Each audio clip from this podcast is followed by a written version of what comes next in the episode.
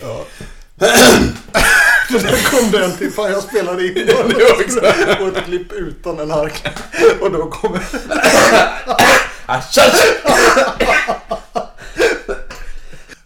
vi, åker, vi tar båten till Gotland, smuttar på rosén. Just det, vi har redan smuttat.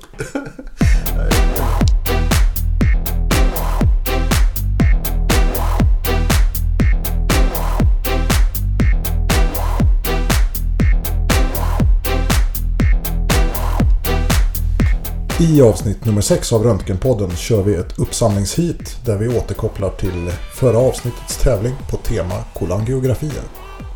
Jörgen tar båten till Almedalen, smuttar på rosén och lär sig det senaste om AI. Sen bryter vi traditionen med quenchningar och väljer istället att hylla en hjälte inom vården. Allt detta är nummer 6 av Röntgenpodden.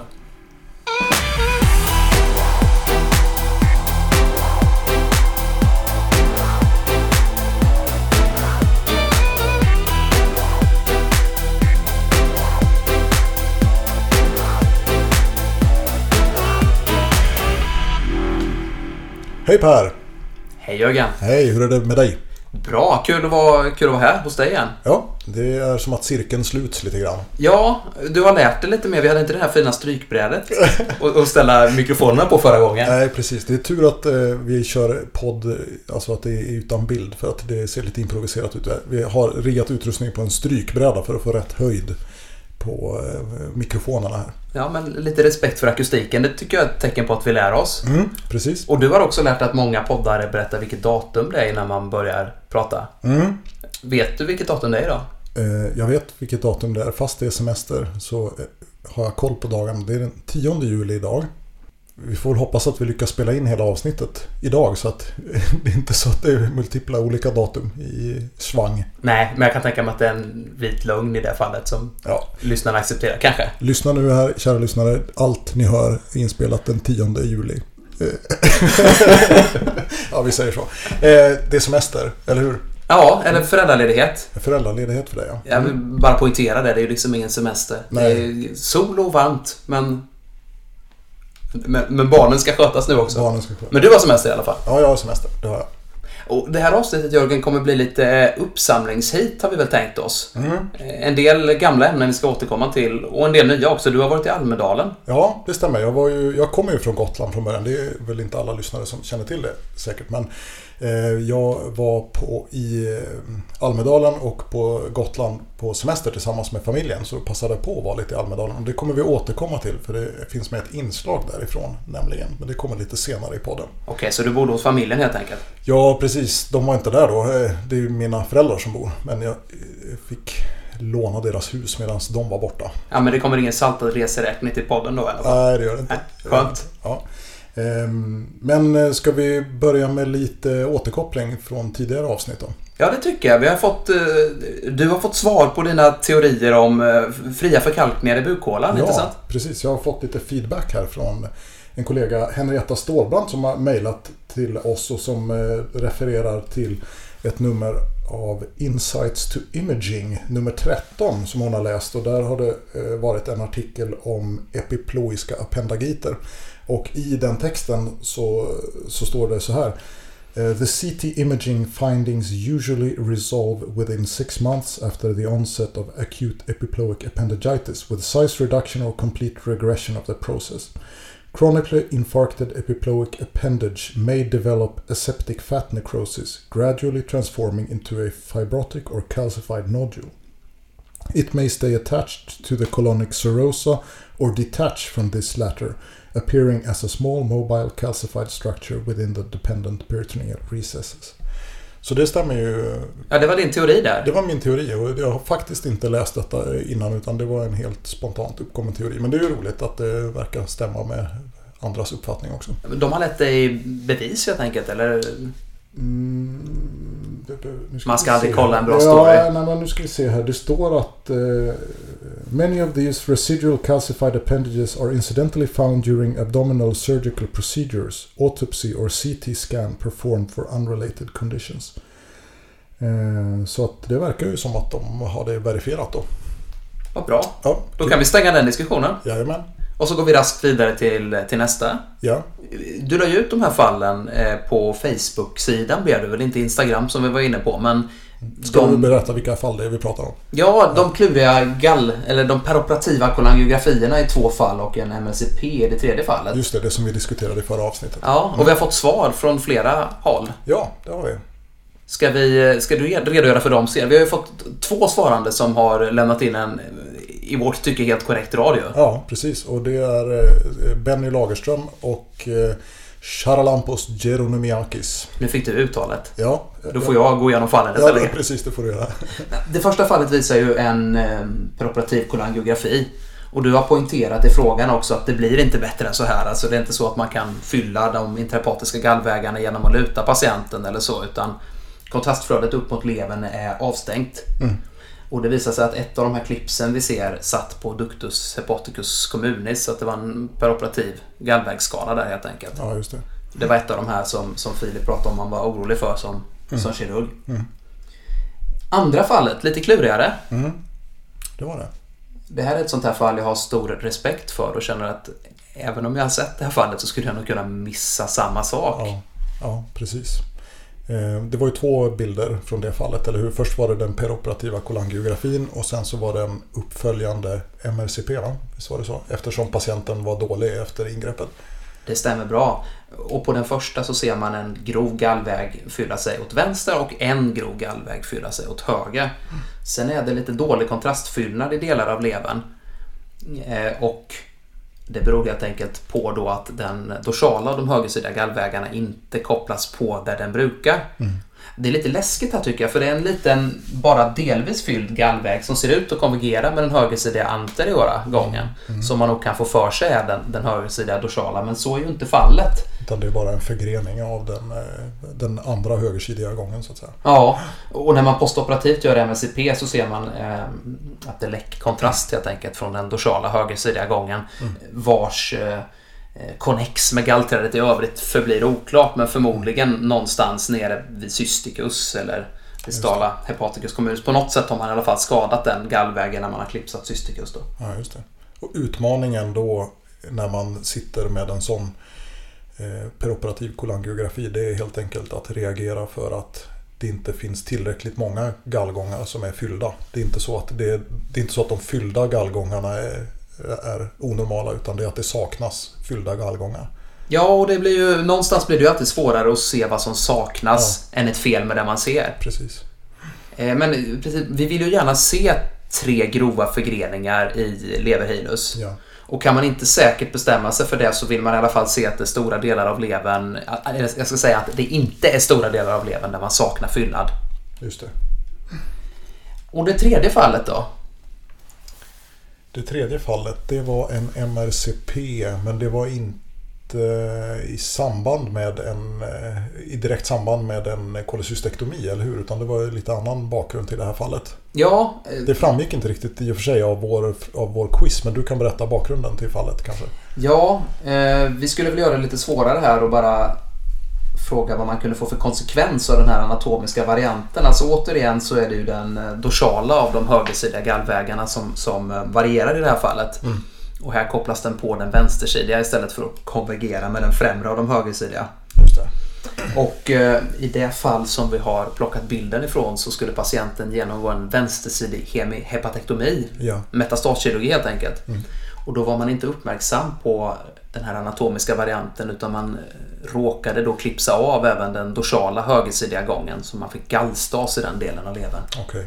Så det blev en utvidgad leverresektion av det hela sen då, eller? Jag är osäker på om det slutade i resektion eller om man lyckades lägga upp någon sorts eh, hepatikogynostomi och rädda den delen av levern. Men man fick ju komplettera med ytterligare kirurgi i alla fall. Ja, just det. Eh, Det var ju lite mm, udda fågel jämfört med de andra fallen. För om man säger att patienten hade blivit kolesystektomerad så hade ju inte den här varianten spelat någon roll. Nej, precis. Nej, då hade det varit lugnt. Utan det var just för att man skulle göra den där metastaskirurgin då som det blev ett problem. Däremot förstod jag ju från Benny som är interventionist på hans svar att eh, det, det kunde ställa till andra problem också. Ja, Om man ska lägga PTC så kan det vara svårt att komma runt den knö, äh, krök som blir följden av att den dorsala gången kopplar på där och dessutom kan det vara svårt att avlasta högerloben i sin helhet om man måste punktera både det dorsala och, det anteriora systemet. Ja, just det. Där det sistnämnda är svårt att komma åt perkutant menar han på. Då. Och det är för den händelse att det skulle sitta någon strukturerande process i leverhilus ja. som, som stänger av de, eh, de högersidiga gångarna var och en för sig så att säga. Ja, så fattade jag det i alla fall. Ja, just det. Intressant. Det var ju en komplikation som inte jag tänkte på i alla fall. När, när vi diskuterade fallen innan vi la ut dem. Nej, kul vi lär oss. Ja, verkligen. Mm. Då går vi vidare till nästa inslag och det blir ju då intervjun du gjorde i Almedalen. Eller den är i alla fall inte 10 juli. Då är det alltså så att det är den första juli och vi befinner oss i ett soligt och somrigt Visby där Almedalsveckan pågår för fullt. Och Almedalsveckan är ju inte bara politik utan det är väldigt många intressanta seminarier och jag har just varit på ett eh, som är arrangerat av East Sweden och som har handlat om artificiell intelligens och jag har lyckats knipa med mig två stycken deltagare från panelsamtalet här. Eh, nämligen Anders Persson som är professor på CMIV i eh, Linköping. Välkommen Anders! Tack så hemskt mycket! Eh, vi har också med oss Mischa Wojcertsläger som är överläkare på US i Linköping. Hej Mischa! Mm, hej, tack! Eh, jag tänkte att eh, rekapitulera lite grann från samtalet och inleda med vad du berättade om Anders. Nämligen att det finns ju väldigt många applikationer, eller det finns flera studier där man har visat att AI fungerar väl och du nämnde bland annat eh, hitta pneumonier på vanliga lungröntgen, att där är AI väl så bra om inte bättre än vanliga läkare. Eh, hur kommer det sig då att AI inte används mer i den kliniska vardagen? Det är en bra fråga. Det är ett stort gap mellan den här forskningssidan där man oftast gör studier i, där man har tillgång till patientdata, forskningsdata oftast, till att använda det kliniskt. Och, och, kunna visa också att det verkligen fungerar när du flyttar över till den kliniska sidan och flyttar till ett annat sjukhus en annan region, ett annat land. Det är inte alls säkert att det fungerar. Det finns många bra studier som är gjorda inom ett universitet på ett sjukhus fantastiska resultat. Sen när man kör det i vardagen i ett annat land eller på grannsjukhuset som har en annan datortomograf där man har samlat in data med så fungerar det inte alls. Eh, införandet är viktigt eh, och där finns det mycket kvar att göra tror jag. Så man kan säga att AI fungerar inom begränsade områden än så länge, eh, ska vi tolka det så eller? Eh, så är det. Det finns områden där man har visat generella områden, till exempel sortera eh, patientlistan och visa de fall som har störst sannolikhet att vara riktigt sjuka först och de normala sist i listan. Eh, den typen av administrativa system som fungerar väldigt bra. Det finns system för patologi där man utför ganska enkla, tråkiga uppgifter, det vill säga räknar celler till exempel på ett objektglas som tar väldigt lång tid eller en röntgenbild när man mäter hur tumörer, hur stora de är med och var de sitter. Eh, där finns bra studier som har kommit nu, alldeles nya studier. Sen finns det studier som visar att det löser väldigt många problem men oftast är det svårt att få dem att fungera i den kliniska vardagen om de, om de löser många problem samtidigt. Utan man måste vara med och ställa rätt krav som användare att, att, presentera det här vill jag ha löst, det här skulle jag tjäna på eller patienten tjäna på eller skattebetalarna tjäna på att man kunde lösa det problemet. Och löser man det, ja då, då, får man det, då kommer det till användning också ganska snart tror jag. Men det, då krävs det den typen av miljö där man utvecklar i och det finns inte så många sådana miljöer idag, tyvärr. Det låter lite som att eh, en stor del av utmaningen är samordning eller samarbete mellan eh, teknikutvecklingen och de eh, representanter för den kliniska vardagen. Är det så? Eller? Och så är det nog. Och tittar man då hur många små nya avknoppningsföretag som har kommit och tagit fram appar eller nya AI-mjukvaror så är det otroligt många av de företagen som har försvunnit sen när de börjar testa det här ute i den kliniska vardagen. Sen gäller det att samordna den här, de här mjukvarorna. Någon ska också upp, uppdatera och ta ansvar för dem. Eh, och det där är inte så lätt. Och hur, vad händer om ett litet företag går i konkurs? Vad gör man då? Det, alltså det finns väldigt många frågor att lösa.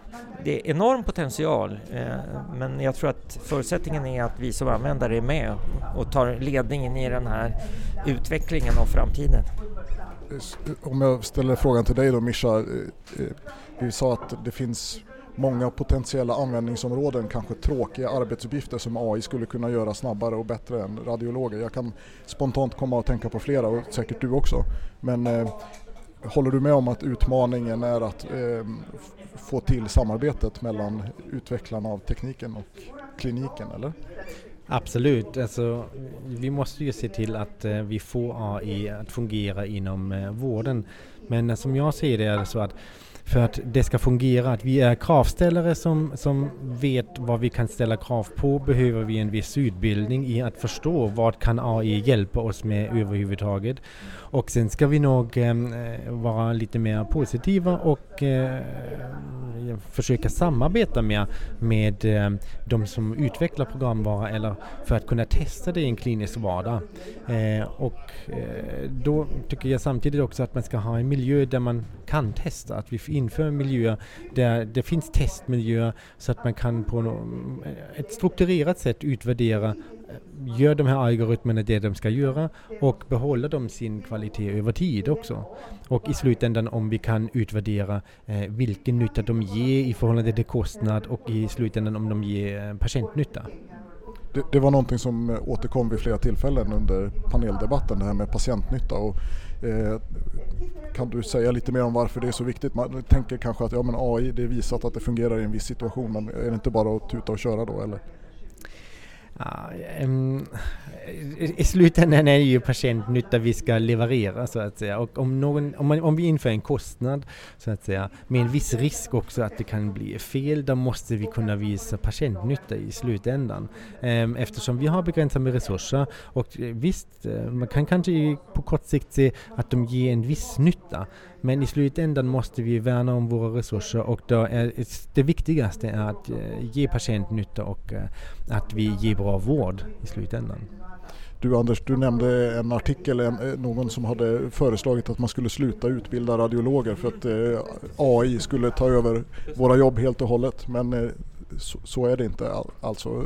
Så är det nog inte och kommer inte att bli utan det är ju vissa, det är ju, det är ju hjälpmedel. Om man tänker sig en, en Självkörande bilar är en sak och träna system för det, för där vet man hur vägen ser ut och det finns liksom ett facit. Men när det gäller ett, ett svar på, för en sjukdom och en människa så finns det ju oändligt många variationer och det är väldigt svårt att göra, träna på rätt sätt och det är väldigt mycket som man inte kommer att kunna lösa plus att man gör väldigt mycket annat än att bara sitta och mäta hur stor en tumör är där man har multidisciplinära ronder, man har kontakter med kliniker och sitter som spindeln i nätet och det kommer att bli ändå mer tydligt i framtiden. Och jag tror inte radiologerna kommer att försvinna men däremot så tror jag att radiologer som använder AI kommer att ersätta radiologer som inte använder AI. Så är inte vi med och ställer krav och ser till att komma igång med det här då finns det en risk att de de radiologerna inte kommer att finnas kvar. Det blir också nya typer av arbeten. Men alla kommer att behöva använda det här och då ska vi kunna ställa krav på också så att det verkligen hjälper patienten. Precis som Mischa säger här att det hjälper skattebetalarna också. Jag tänker som om man eh, ett potentiellt användningsområde för AI, säg till exempel en tråkig arbetsuppgift, myelomskelett, leta efter destruktioner. Kanske AI gör jättebra, men då tänker jag att det, det jag kan göra bättre än AI i det läget det är att kanske hitta bifynden, att det finns en liten lungtumör eller någonting sånt. Då.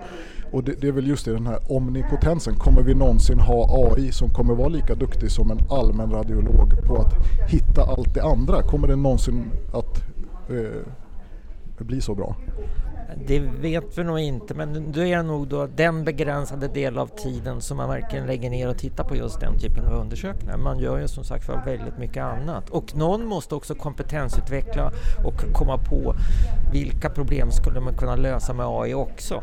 Det är ju inte så att, man, att om AI-systemen idag lär sig precis det man gör så gör ju inte vi samma sak om några år. Alltså du måste ha en vidareutveckling eh, och det styrs ju av vad klinikerna frågar efter och de sjukdomspanoramat som finns och det ändrar ju sig hela tiden. Alltså det, det är ju inte så att Eh, idag kan man ju göra med, med hjälp av AI, man gör en magnetkameraundersökning och så kan man AI göra om det så bilden ser ut som att den kommer från en datortomografi. Och då har man sagt, ja men då behöver vi inte göra datortomografiundersökningar. Men det som visas där är egentligen samma sak i de två bilderna. Alltså det har ju inte tillfört något mer. Gör man en datortomografi och en magnetkamerabild, en undersökning idag, så ser du olika saker. Det är komplement. Och det blir samma sak här, att, att ett AI-system, det är väldigt svårt att få ett AI-system att hitta på ett annat AI-system som skulle kunna hitta en annan diagnos eller en annan sjukdom. Så vi måste finnas med i loopen och, och, och styra det här, även på en väldigt lång sikt. Jag tänker en liten öppen fråga då om man ser AI som ett sätt att frigöra resurser. Kanske då titta på exempelvis myelomskelett. Så då, då slipper jag göra det, då får jag tid över.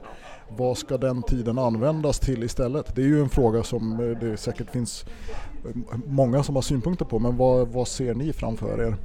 Jag tror inte att det är så stora problem att fylla den tiden utan då kommer ju att finnas patienter som väntar på att få komma in och nya undersökningar som eh, kanske mer avancerade undersökningar som behöver göras. Eh, så jag, jag, tror inte att det är så att man kommer att få tid över. Möjligtvis då att du kan syssla mer med vidareutveckling och komma på andras AI-system som skulle behövas, att man kan lägga resurserna på det. Men jag, jag, tror inte att det blir något stort problem. Det har inte blivit det tidigare när det har kommit nya tekniker utan då kommer det alltid något nytt annat istället. Och jag tror att det är inte bara det här med att titta på bilder som AI kommer in och hjälpa till med. Jag har precis kommit från Toronto på ett datortomografimöte och, och där där är en av leverantörerna, man har ju en 3D-kamera som sitter i taket och den har nu tidigare hjälpt till att, att positionerat, se till att patienten ligger på rätt sätt på bordet och det gör att stråldoser minskar. Men nästa generations kameror som kommer nu snart den kommer också läsa av och titta på andningsmönster, temperatur, var organen sitter under ytan och göra väldigt mycket mer och förbereda och välja protokoll som är då bättre än vad man kanske gör där man gör normalt sett. Alltså hur ställer man in maskinen, grundinställningarna och det sparar väldigt mycket tid och kvaliteten blir bättre. Men, men det behövs lika, många, lika mycket personal och lika många radiologer men kvaliteten blir bättre. Både pengamässigt bättre och diagnostiska kvaliteten ser ut att bli bättre. Eh, får jag fråga dig Mischa, har du något att tillägga i frågan?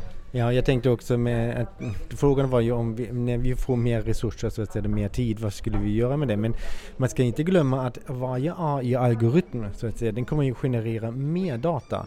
Mer, och vi måste ju ta hand om de data. Det har vi ingen strategi för heller idag. Så till exempel om vi tar en AI-algoritm, den kan ju analysera alla gyr i, i ett huvud till exempel, mäta alla volymer på det och sen ska man ju, den kunskapen finns ju inte idag. Så någon måste ju tolka detta.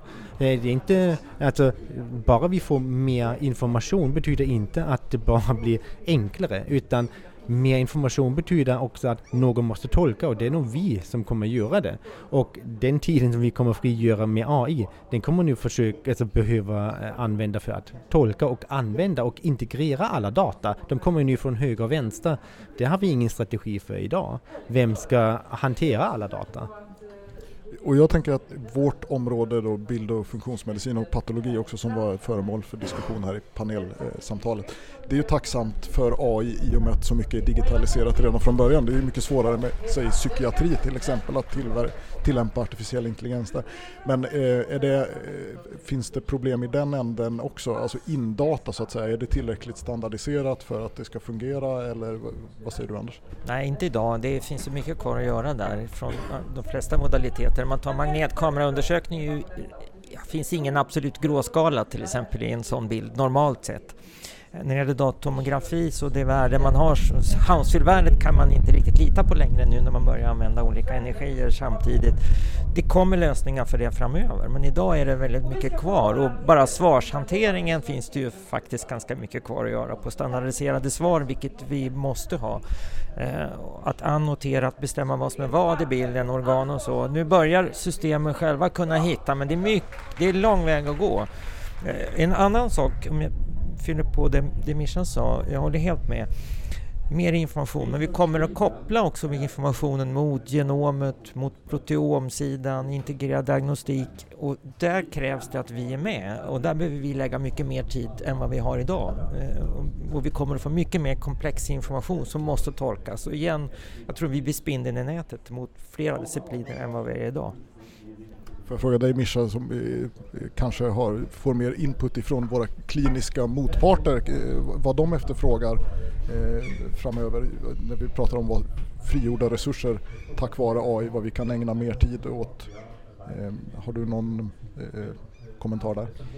Alltså om man tittar på vad vi lägger tid på idag, det är det ju mycket multidisciplinära konferenser. Och vad kliniken vill ha då egentligen helst är ju att vi säger vilken typ av tumör är det? Och och ehm, eh, vilka metastaser som finns och så vidare. Så det tar ju väldigt mycket tid och kraft att titta igenom alla undersökningar och vara säker på att det blir rätt för den patienten.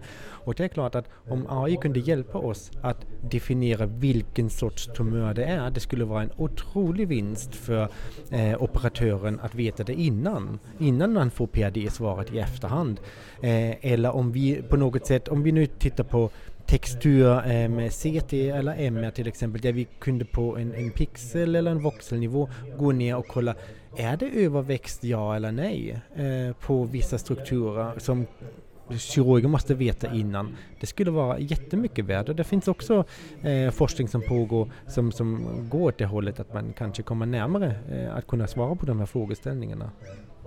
Och jag tänker när vi pratar multidisciplinära konferenser, en stor del av tiden går ju åt till att gå igenom gamla undersökningar och jämföra och det, vad har hänt mellan undersökning 3 och 4 och sådär.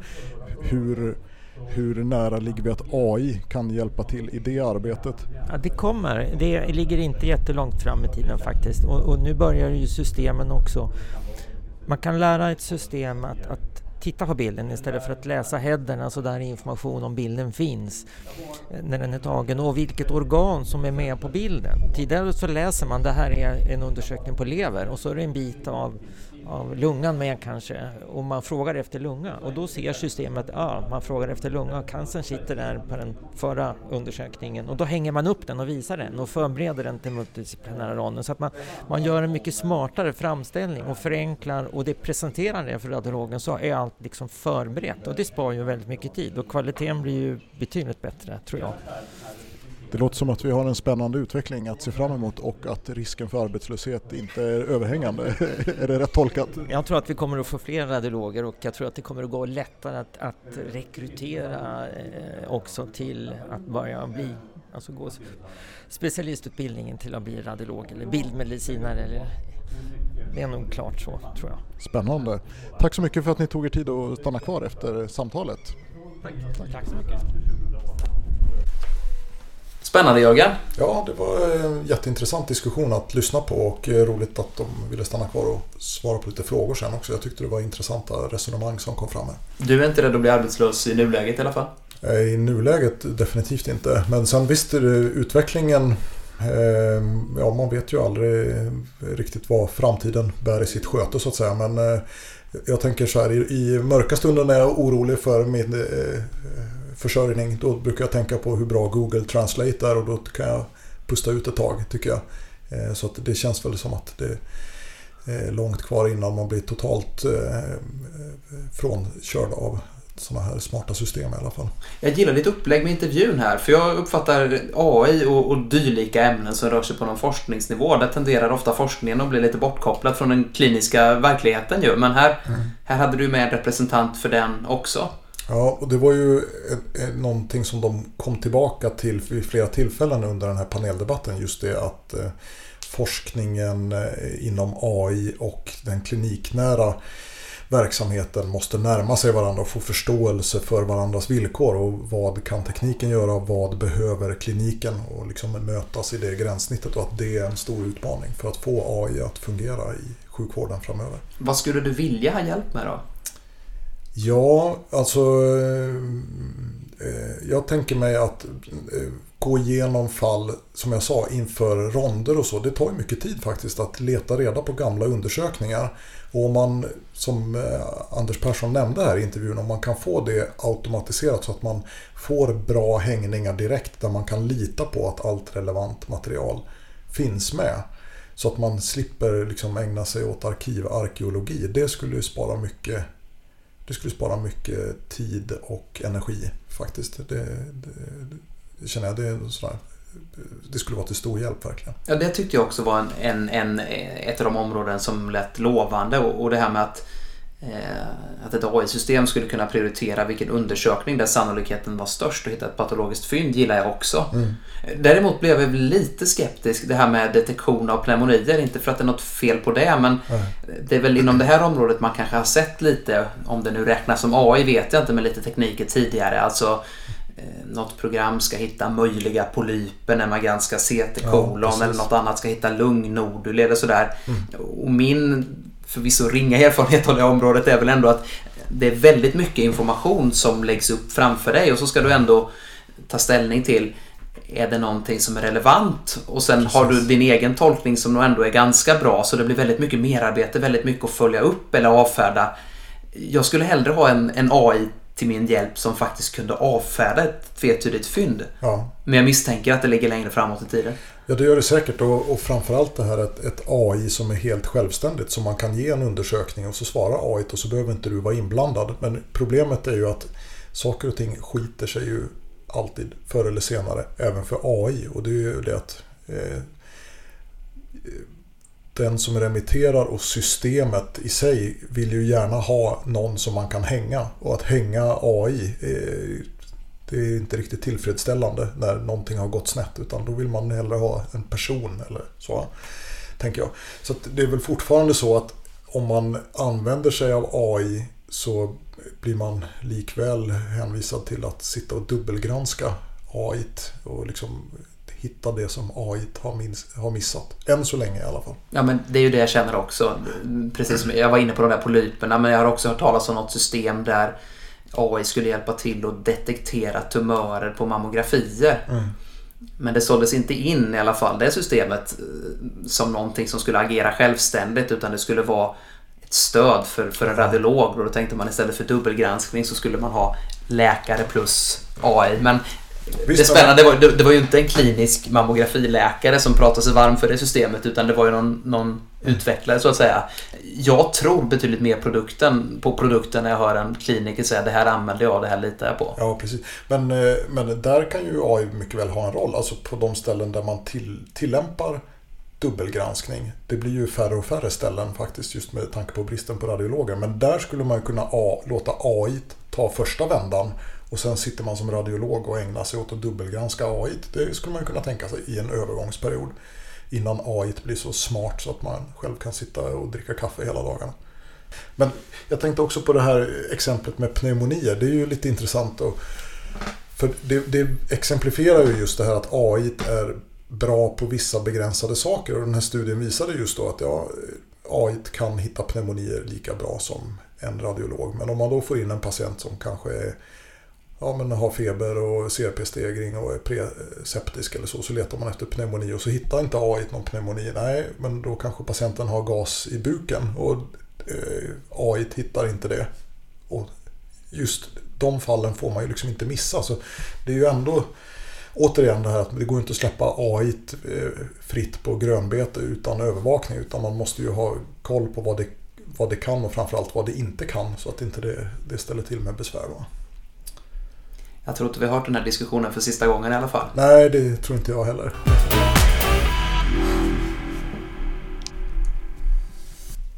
Uppsamlingstid sa vi. Ja, till eh, detta avsnitt menar du? Ja, och jag tänker det här är ju det är lite uppsamling nu också. Vi har ju tidigare pratat om att vi, vi, vi quenchar folk, vi, vi gnäller för mycket. Mm.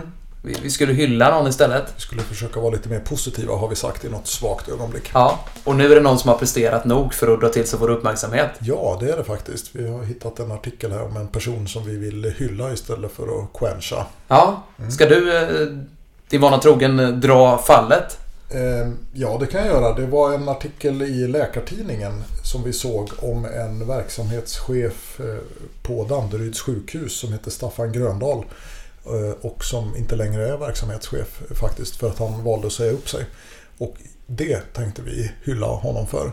Eh, och det låter kanske lite konstigt men bakgrunden eh, är alltså så att det var svårt på Danderyds sjukhus liksom på så många andra sjukhus att få ihop bemanningen inför semestern. Och då hade Staffan Gröndahl haft kontakt med en sjuksköterska som var erfaren och mycket kompetent och så som var beredd att hoppa in och jobba under sommaren och som då hade det fullkomligt hårresande lönekravet på 230 kronor i timmen. eh, som HR då inom Stockholms läns landsting absolut inte kunde gå med på. Eh, utan den här sköterskan skulle ha samma lön som alla andra. Punkt slut. Och eh, då blev det ju så att hon inte tog det här semestervikariatet. Eh, och resultatet av det blev ju då att man fick ta in hyrsköterskor istället för att klara bemanningen till naturligtvis en mycket högre kostnad än vad man hade fått betala om man hade gått med på den här sköterskans löneanspråk.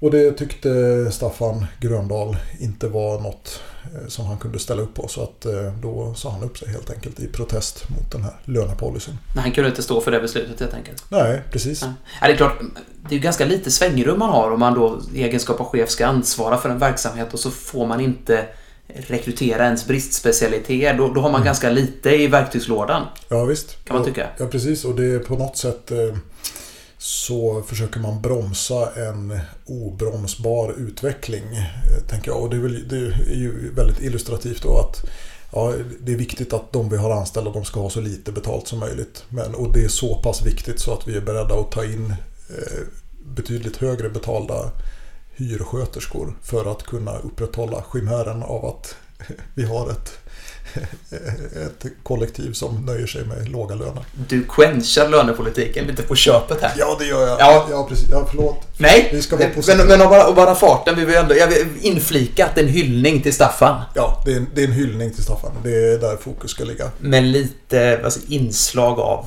Jag, jag, jag smeker quench-knappen lite grann. Det pyser ut lite helium. Det, det gör det. Ja, det var dagens inslag Jörgen. Mm, det var ett roligt program tycker jag att göra. Det var lite blandad kompott. Ja, men det är kul att knyta ihop säckarna känner jag. Ja, precis. Och nu är det lite semester till då. Och sen är det röntgenveckan. Ja, just det. Vi har varit inne tidigare i podden på att jag ska hålla ett par föreläsningar där. En för röntgensjuksköterskor om CT Multitrauma och en mm. för, för röntgensekreterare. Men, men vi har inte berättat att du också kommer på sätt och vis vara representerad. Ja, precis. Jag kommer inte vara på plats för att jag kommer befinna mig långt borta från eh, Region Jönköping just vid det tillfället. Men däremot så kommer jag eh, förhoppningsvis ha en poster på plats. Jag har inte skrivit den ännu men jag har, fått, eh, jag har gjort ett abstract som har blivit accepterat. Och den postern handlar om, faktiskt om den här enkäten om röntgensvar som vi skickade ut för Röntgenpoddens räkning i, ja, i början av eh, säsongen här. Avsnitt två var det väl. Eh, som vi hade. Sammanfattning var i avsnitt tre om jag minns det rätt. Så den, eh, den enkäten ska jag redogöra för och resultaten av den enkäten i en poster som ska hänga där på Röntgenveckan. Till allmän beskådan. Till allmän beskådan. Ja, så jag litar på att du kommer stå där som inkastare och tvinga folk att ta del av resultaten. Ja, jag ska göra mitt bästa. Ja. Men jag känner den här eh, cliffhangern du lämnar, den kräver nästan lite förklaring. Du ska befinna dig väldigt långt ifrån ja. regionen och, under en överskådlig framtid, eller hur är det? Eh, ja, halvöverskådlig kan man säga. Det är alltså så att i början på augusti så kommer eh, min familj och jag att flytta till Thailand och vi kommer bo där i ett halvår. För jag har fått erbjudande om eh, jobb där i Thailand för den här firman som jag distansgranskar åt som tänker öppna ett kontor i Thailand eh, och bedriva distansgranskning därifrån. Eh, och då kommer jag vara första radiologen på plats och vara med och starta upp verksamheten där. Så det ska bli väldigt spännande. Det låter spännande. Mm.